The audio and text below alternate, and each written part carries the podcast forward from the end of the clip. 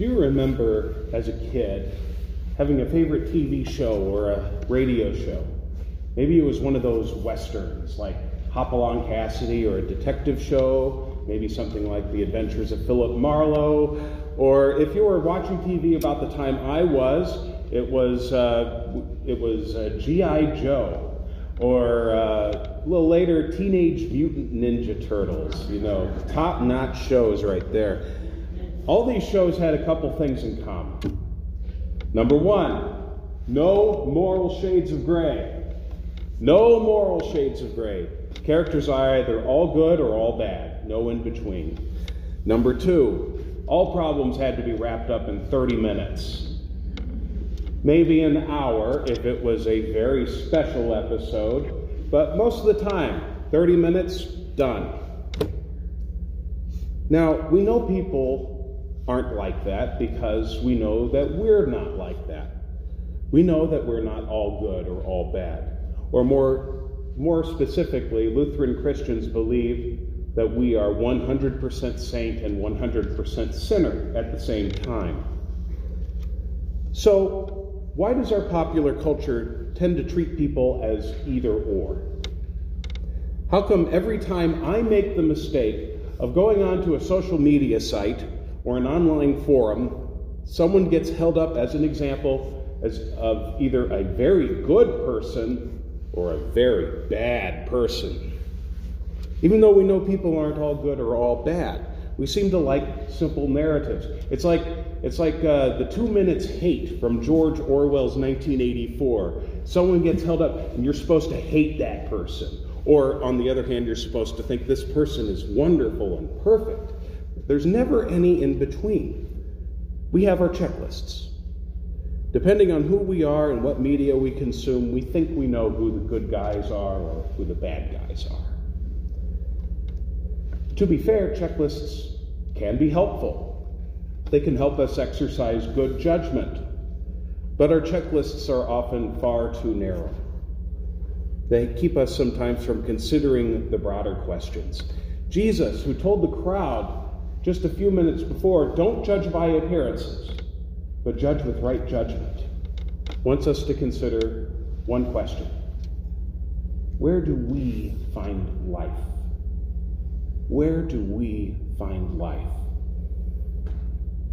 Imagine for a moment that you were part of a pilgrim caravan to Jerusalem during the Festival of Booths, the festival that is the context for our gospel reading today. When I'm talking about a booth, I'm not talking about what you sit at at a restaurant, I'm talking about a makeshift shelter that you would have out in the fields during harvest time.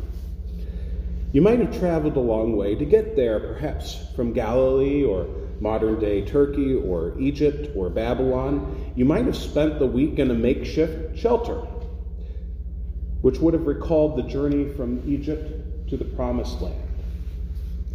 There would have been processions and sacrifices. There would have been eating and drinking. By the way, this is the grape harvest here, so you know what would be present at the grape harvest. Be plenty of wine.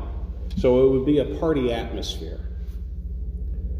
On the last day of this week long party, the big procession would happen. The priests would go to the pool of Siloam, followed by others bearing willow branches in bloom and fill a large golden pitcher. After returning to the temple, they would process around the altar, pouring the water out as a visible prayer to God to send the winter rains, the rains on which life depended. After a long, hot, dry summer, such rain was necessary if life was to continue for another year. But amid this procession, which is a prayer for continued life, you see Jesus stand up and say, Come to me. If you're thirsty, come to me. If you desire real life, come to me. In the context of a prayer for life, of a visible prayer for life, the water, Jesus presents himself as the source of life itself. Jesus, of course, doesn't check the boxes for a lot of people. While some in the crowd are intrigued because of the signs, many raise an objection. He's not from here, he's from Galilee. Remember back in chapter 1 when Philip tells Nathanael that they found the Messiah. How does Nathanael respond? Can anything good come out of Nazareth? Surely not. There's no way that a craftsman from a no account village in Galilee could be the Messiah. This was an objection that John's community had certainly heard about Jesus. Everyone knew where Jesus was from. Everyone knew who his parents were. The Pharisees bring that up. They know that he doesn't check the boxes. Wrong family, wrong place, wrong class. But their checklist was too narrow. They focused on appearances and missed the broader reality before their eyes. Because Jesus' origin isn't Galilee, it isn't even Bethlehem. It's an open question whether or not John knew about Jesus' birth in Bethlehem, but ultimately it doesn't matter.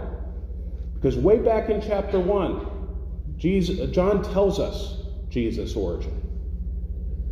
Jesus is the embodied Word of God, who was in the beginning with God. The Word always was. He has no beginning, just as He has no end. And Jesus embodies life itself. I beat this drum quite a bit during the past eight sermons or so, and I'm happy to do so again. So, and for confirmation, uh, youth, this is a this is a theme that, that's going to co- keep coming up over and over and over again. All of Jesus' signs, all of Jesus' teachings point to abundant life. Every single sign Jesus does points to abundant life. The feeding of the 5,000 pointed to God's overwhelming abundance and care for our whole lives, for our whole selves. The walking on the water points to Jesus' mastery over the forces of chaos. While the wind blows and the waves roll, Jesus walks calmly, keeping those forces back just as he did at the dawn of creation. We must never mistake the significance of these signs or the significance of any of Jesus' words. They point to a reality greater than the one we think we inhabit. They point to real life. So, where do we find life? In a time that's more divided, more online, more addicted than ever before, it's hard to find reality these days. Pundits say we've entered a post truth age, which is terrifying. Very often we act like the Pharisees. I know. I know we pastors do. And this kind of conversation we have in the gospel, we have in the gospel with the Pharisees saying, that's not the guy, can't be him. That sounds a lot like what my colleagues and I would talk about. Mind shut, checklists out, closed to any chance for transformation. But Jesus does not leave us like this. Jesus rescues us from our poor judgments, from our checklists, from our hardened hearts. Jesus, time and time again, refreshes us with the gift of life, renewed real life, which begins at this baptismal font and thousands like it, and flows through eternity. We are fed here with his body and blood we hear the word of truth. In him is life, as John said back in chapter 1. And his life is the light of all people. All people. Not just those who look like us or think like us or vote like us. All people. Even for one like a royal official, collaborator with Herod's government, or a disabled man who can't even ask for help or a Samaritan woman with a difficult past, or even for someone like Nicodemus. Did you notice he shows up here again? It's been a few chapters. Since chapter, and while he doesn't seem to be a believer yet, something's working on him. something's going on with Nicodemus. Since chapter 3, Jesus' words have been working on him. Perhaps he's closer to experiencing that new birth that Jesus talked about. We'll just have to see as we go through John. So come forward today, be fed with the bread of life and the cup of salvation.